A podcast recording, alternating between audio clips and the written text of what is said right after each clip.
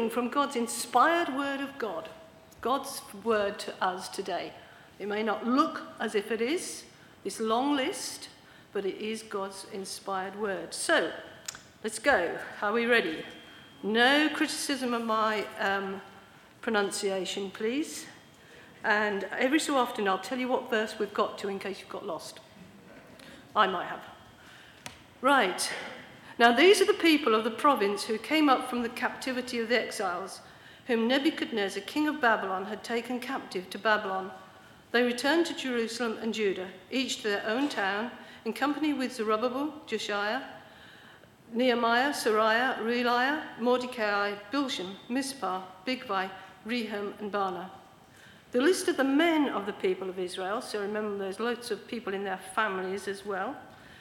The descendants of Parosh were 2,172, of Shephatiah 372, of Arah 775, of Pahath-Moab through the line of Jeshua and Joab 2,812, of Elam 1,254, of Zatu 945, of Zakkai 760, of Bani 642, of Bebai 623, of Asgad 1,222, of Adonaikum 666, of Bigvai 2,056, of Adin 454, of Atar through Hezekiah 98, of Bezai 323, of Jura 112, of Hashem 223, of Gibar 95.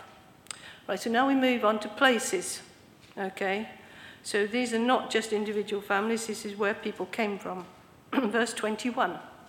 The men of Bethlehem 123, of Netuphah 56, of Anathoth 128, of Asmaveth 42, of Kiriath Jearim, Kephirah and Beeroth 743, of Ramah and Geba 621, of Michmash 122, of Beth and Ai 223, of Nebo 52, of Magbish 156, of the other Elam 1,254, of Harim 320, of Lod, Hadid and Ono 725, of Jericho 345, of Sennar 3,630.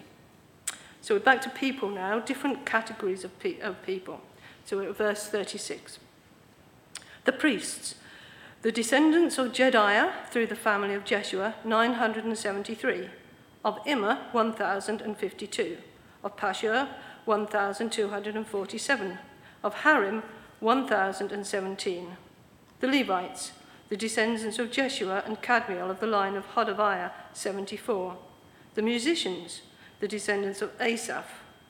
The gatekeepers of the temple, the descendants of Shallum, Atar, Talmon, Akub, Hatita, and Shobai, 139.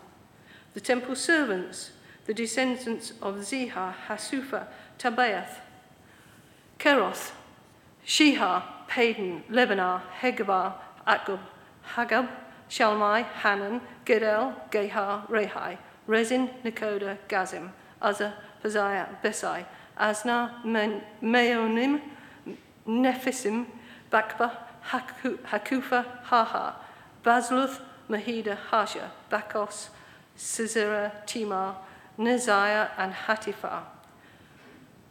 Another group of people, starting at verse 55.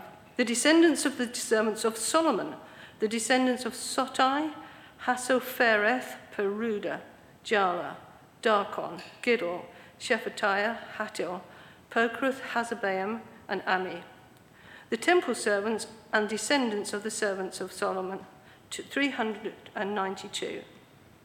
The following came up from the towns of Tel Melah, Tel Harsha, Kerub, Adin, and Immer, but they couldn't show that their families were descended from Israel. The descendants of Deliah, Tobiah, and Nekoda, 652. And from among the priests, the descendants of Hobiah, Hakoz, and Barzillai, a man who had married a daughter of Barzillai, the Gideonite, and was called by that name. These searched for their family records, but they couldn't find them, and so were excluded from the priesthood as unclean.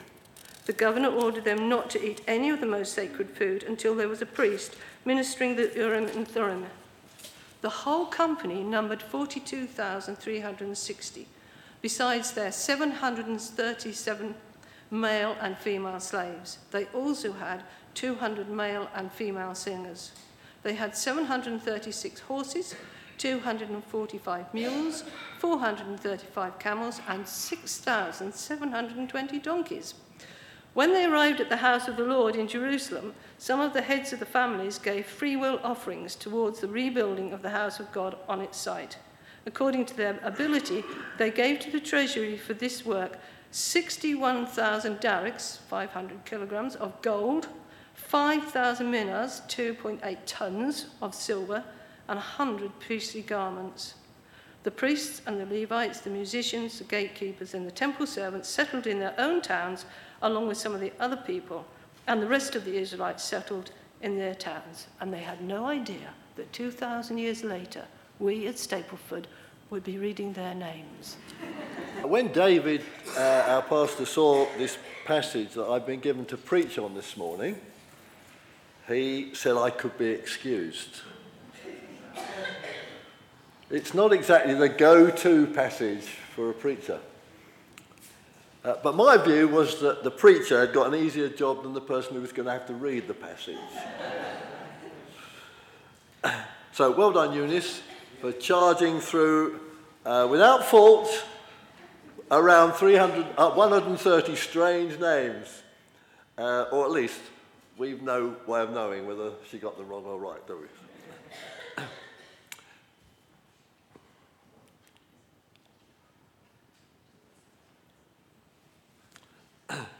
Well, recapping a bit on David's introduction last week, I've put together this timeline of the years when the Jews were exiled and what followed.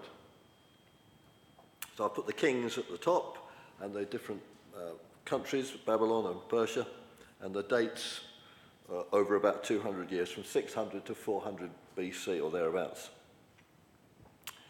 Now, the king of Judah was threatened by the Babylonians in 605 BC, and he was forced to send some of his best people to serve in Babylon.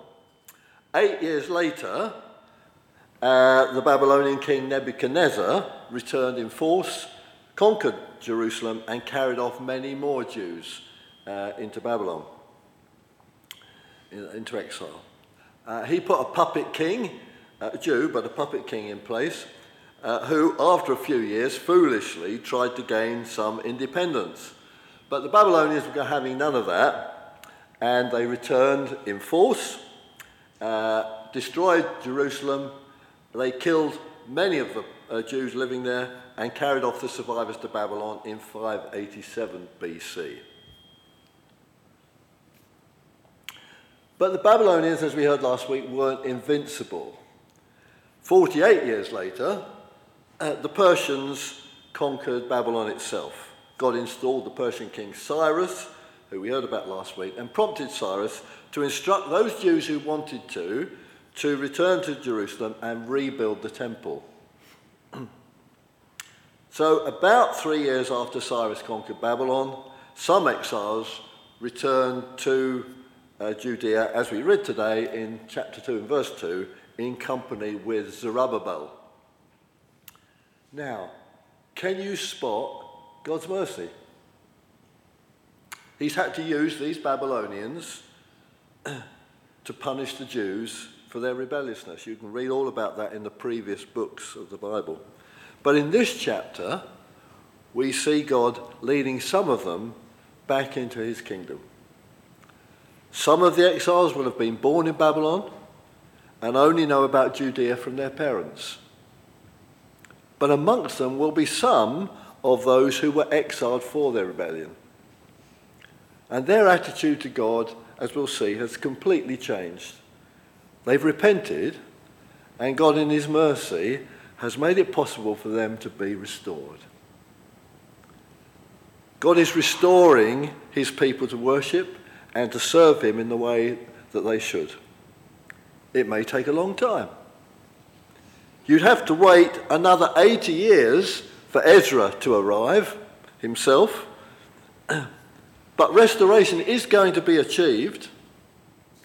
God is in charge of the future, and at its centre is his restoring work to his timetable. The temple will be restored a few years later.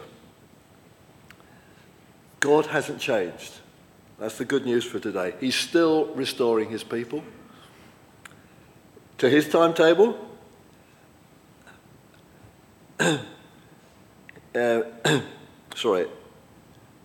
He's still leading his people to repent, to change their attitude towards him.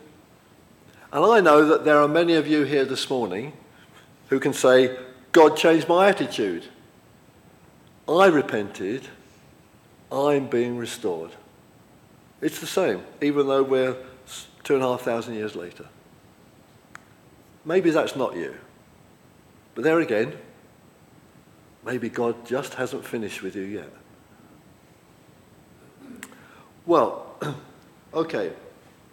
I want to cover two main points this morning. And the first is this. God is unfolding the future and he can't be stopped. God is unfolding the future and he can't be stopped.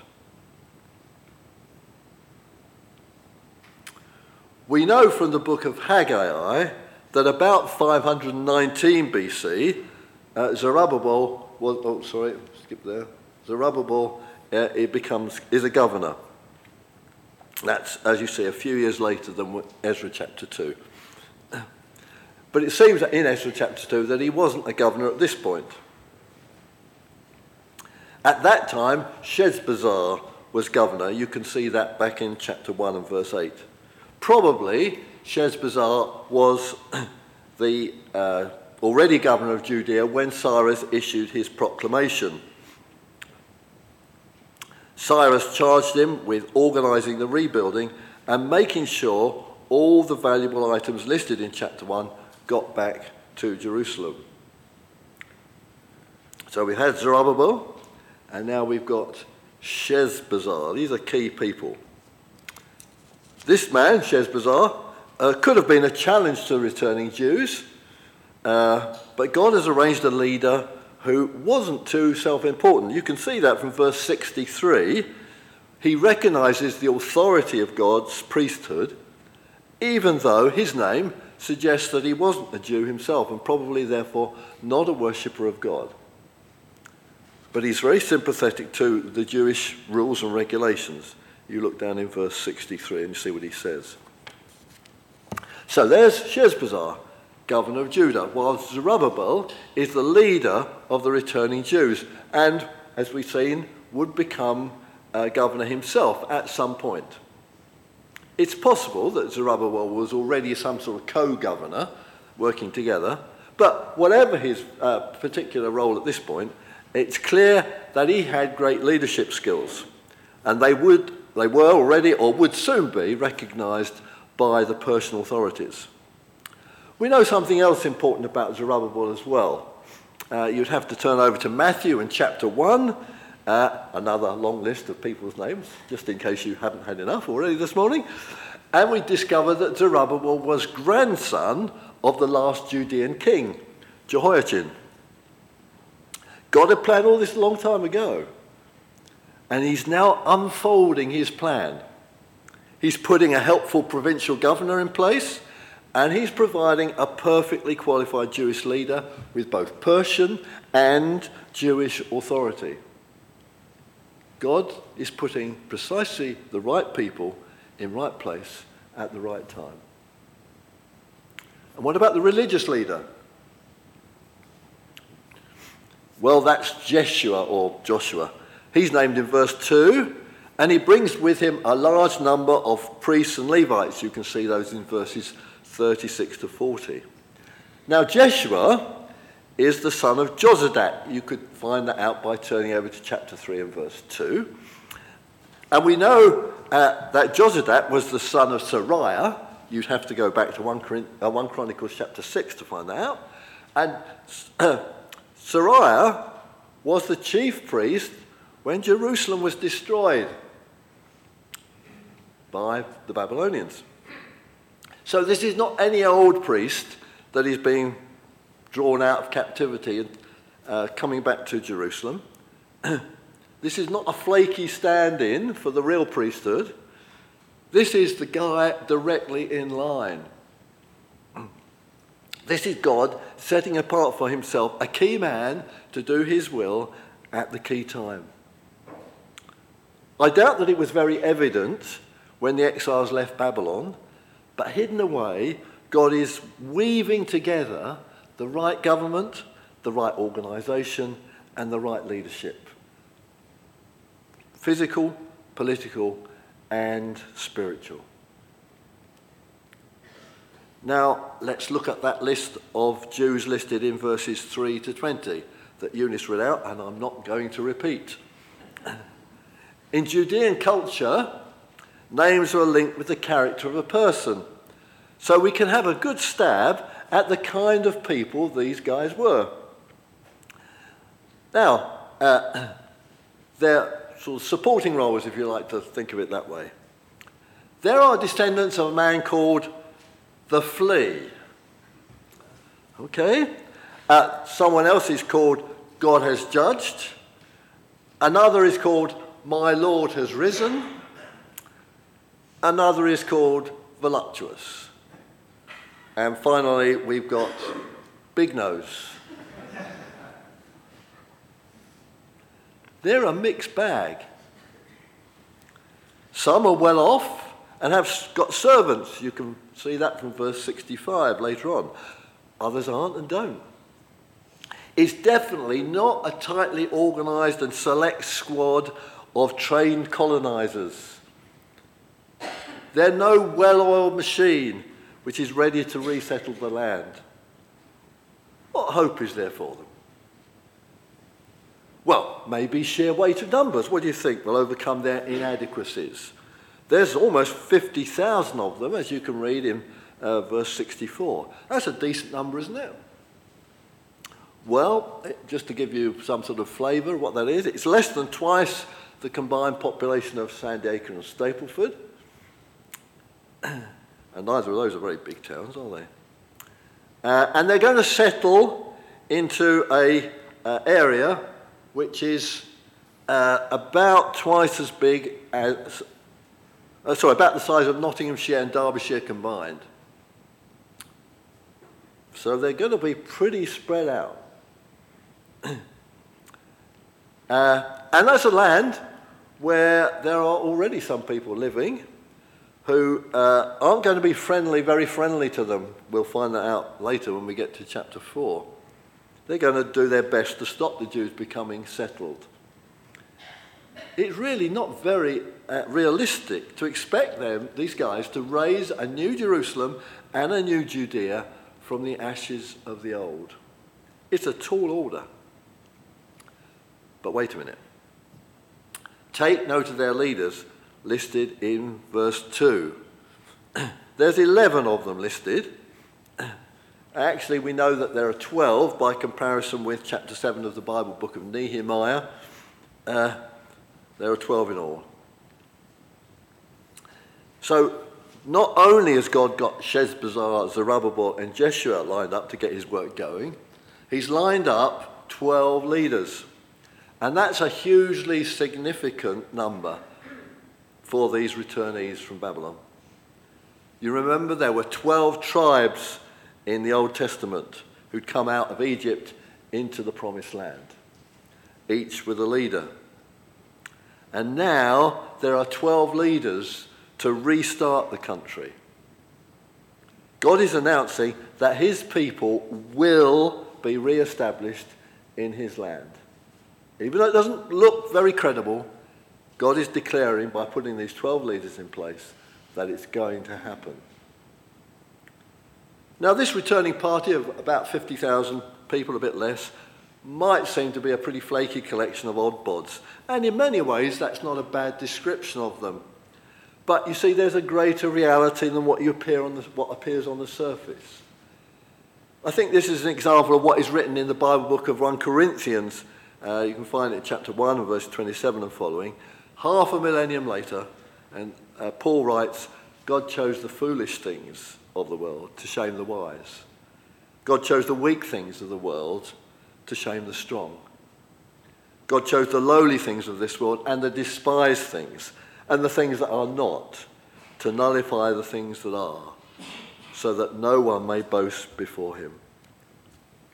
It wasn't Zerubbabel who was going to re-establish Judea, reconstruct Jerusalem and rebuild the temple. It wasn't the 12 leaders. It wasn't Jeshua the high priest. It wasn't the 50,000 odd people. It was God himself. Oh, he would use these people for sure. And others not yet arrived. But God is announcing his unstoppable purpose. And he's putting together the people he's chosen to achieve that purpose. A rum lot though they may appear.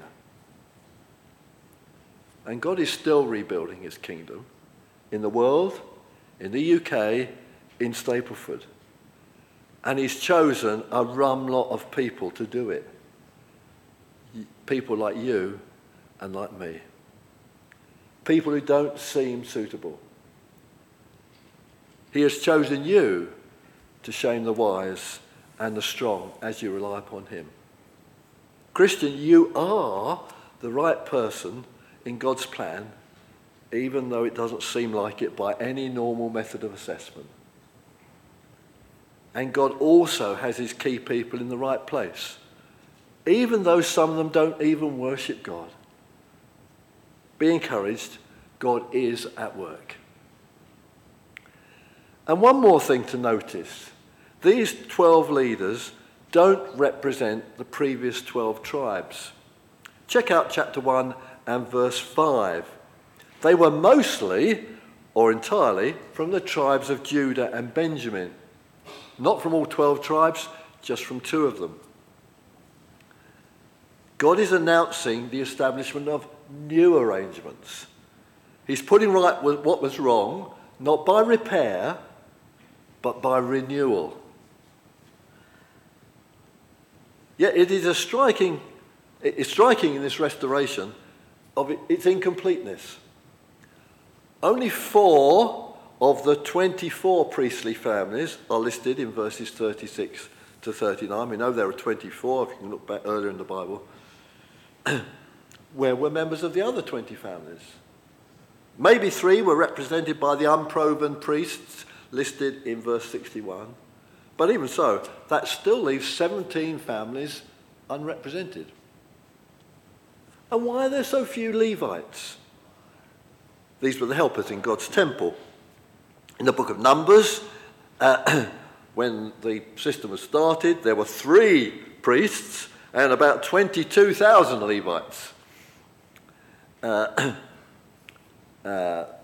Later, there are about 350 priests and about maybe 50,000 Levites. Now, there are almost 4,300 priests listed in verses 36 to 39, but only about 540 Levites in verses 40 to 54. It's back to front.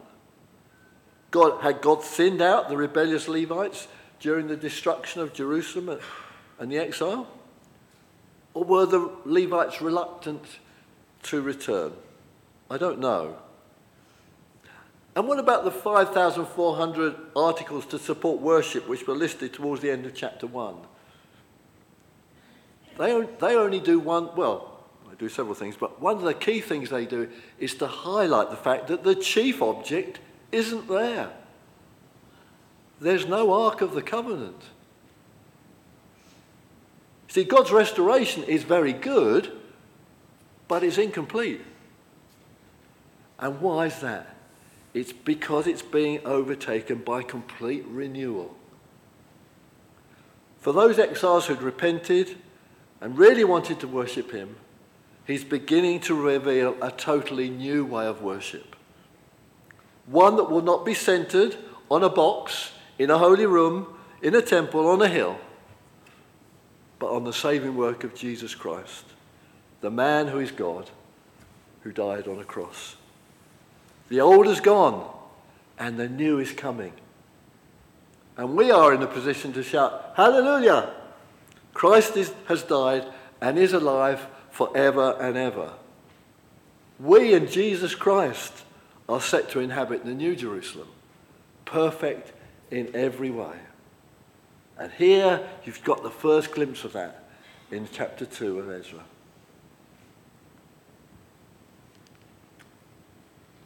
So it's incomplete restoration because there's something better. Right, sorry, I've got carried away and didn't kick my slides up with me. Sorry about that. Let's get to the second point then. God's people seek God's future and won't be stopped. So the first point was God is unfolding the future and can't be stopped. And secondly, God's people seek God's future and won't be stopped. The returnees from Babylon, though few in number and a mixed bunch, showed a spiritual seriousness about their return to the land of Judah. God's promises to in the Old Testament were associated with the place. It was described by God as a land flowing with milk and honey. God had given it to them as their permanent residence. He promised that if they followed his commands, they would be successful there, crops would grow, animals and humans would thrive, the rain would come at the right time for all that. So to return to the land was to these Jews a critical part of receiving God's blessing. So what skills did this bunch of misfits have? You might have expected to see a list of stonemasons, carpenters, house builders, well diggers, land clearers, and so on. I'm sure that such people were there, but they're not identified in this list that we read in chapter 2. The list doesn't define a work party to rebuild things. Instead, it points out all the key people needed to restart the worship of God: priests, singers, musicians, gatekeepers, temple servants. Almost 1 in 10 of these people returning are identified by their roles in enabling everybody else to worship God. Certainly, the more than 4,500 temple-based people would get involved in rebuilding, planting crops and in defence.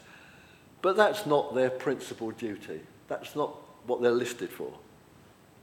Now imagine, you're going to walk about 500 miles over many weeks from Babylon back to Judea, and when you get there, you're going to undertake some major building restoration work in a land which has become derelict. Now, I wonder whether, Paul, where are you? Would you like to stand up for a minute? And Lydia, over here? Okay. All right. Now, imagine, right? That's what you're going to do. Who are you going to take with you? Are you going to take Lydia the singer or Paul the builder? All right, thanks, guys. You can sit down. Have you watched one of those building restoration programs on TV? Have you spotted the church choir in them? No. Okay. You see, the person who assembled this list aims that we'll understand that God has restored and renewed these exiled souls before they ever set out. He's given them different priorities. At the top of their list is the worship of God. Even though they've got mammoth problems in front of them, above it all is their desire to worship God. Consider your own life. Where does worship and service of God feature in relative importance in your life? What priorities has God given you? It's possible, you know, that in Babylon was the place where the Jews first started worshipping in synagogues because the temple wasn't available to them after all. It had been destroyed and they were in a different country. By his proclamation in chapter 1, Cyrus gave permission for any of them who wanted to return to Jerusalem. But less than 50,000 took up the invitation, even though there were certainly many more than that in the Persian Empire. The ancient Jewish historian Josephus wrote that many remained in Babylon, being unwilling to leave their possessions. A tablet unearthed about 150 years ago in Babylon described a Jew called Murashu and his sons. And it describes them as wealthy bankers who would loan almost anything to anyone rich enough to pay. It didn't matter whether you were Jew or a Babylonian. And there wasn't going to be much business like that, was there, in Jerusalem? So for some, maybe many, staying in Babylon was more attractive, a safer bet, than responding to God's prompts and then having to face difficulties, hostility, and hard work in Judea. Some heard God's promptings and responded. Others heard the same message through Cyrus and stayed put. And you know, you and I are often faced by God's promptings. Maybe you know God's prompting you in some way at the moment. We've got to respond when God prompts. Even if his prompting seems to lead somewhere disagreeable, don't be unwilling. Don't stay behind, for God leads to a place of promise and of blessing. So for those who did return, we conclude that it wasn't principally to escape from the nasty Babylonians and the occupying Persians. These returnees' primary motivation wasn't because they wanted to escape from captivity, but because they desperately wanted to worship God in the way and in the place that God had prescribed. They weren't satisfied with the modified worship which had to be invented in Babylon. Their desire was to worship God in the way he wanted, not the way that they could manage with. So their first stop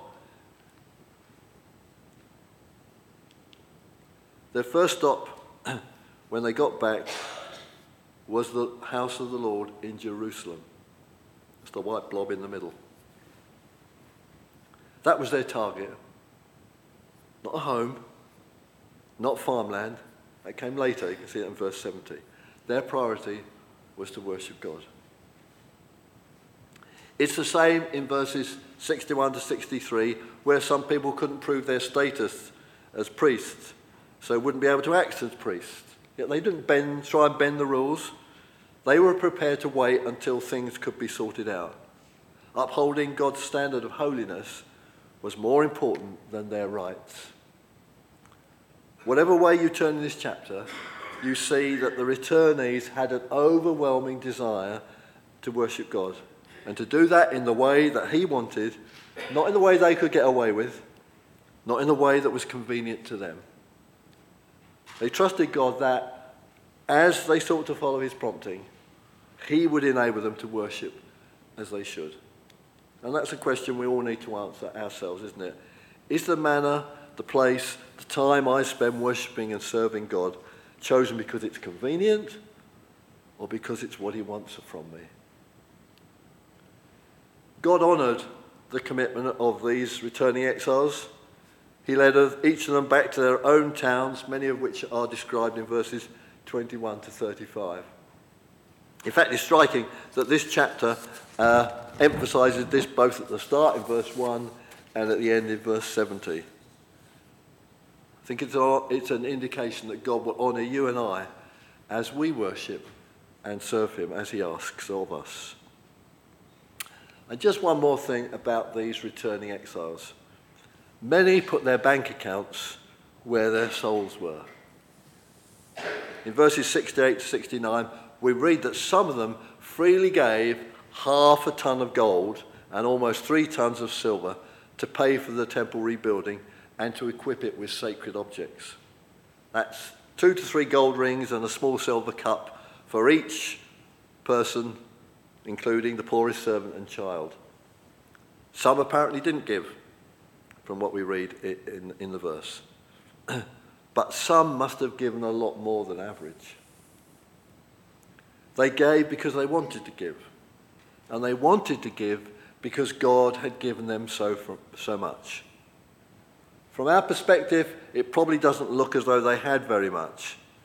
Verse 66 tells us they had 1 animal for every 6 or 7 people, which wasn't much for a people who would be living off the land. But it was much more than the nothing that they'd had when they'd been forced into exile. And they wanted to express their thanks as generously as they could. Surely, though, wouldn't they need all this money? they'd need to build or reconstruct houses to live in when they got to their home towns. They'd face many building costs. Their belongings were only what they could carry with them. There would be all sorts of costs associated with setting up homes and farms in a place which they hadn't been to for years and years, or perhaps never been to. Yet they gave generously to God's work. Verse 69 puts it this way. It says, according to their ability they gave. Their needs didn't prevent their generosity. They judged generosity to be within their ability. They felt able to be generous, even though they had many expenses in view. How do you and I compare? I doubt that many of us have as little as these people did. Certainly, we have calls on our resources, on our time, on our money, on our energy. But how much do we use these as reasons not to give our money, our time, and our energy in God's service? Is our starting point in our heads, I can't give because series of reasons? Or is it like these returning exiles, let's see how much I can give? Paul wrote to the Christians in Corinth, and he said, brothers and sisters, we want you to know about the grace that God has given the Macedonian churches. In the midst of a very serious, very severe trial, their overflowing joy and their extreme poverty welled up in rich generosity. For I testify that they gave as much as they were able, and even beyond their ability. It's in 2 Corinthians 8 you'll find that. The Macedonians went even further than the exiles of Ezra, chapter 2. They wanted to give, and some of them gave too much. Are you and I more in danger of giving too much or too little?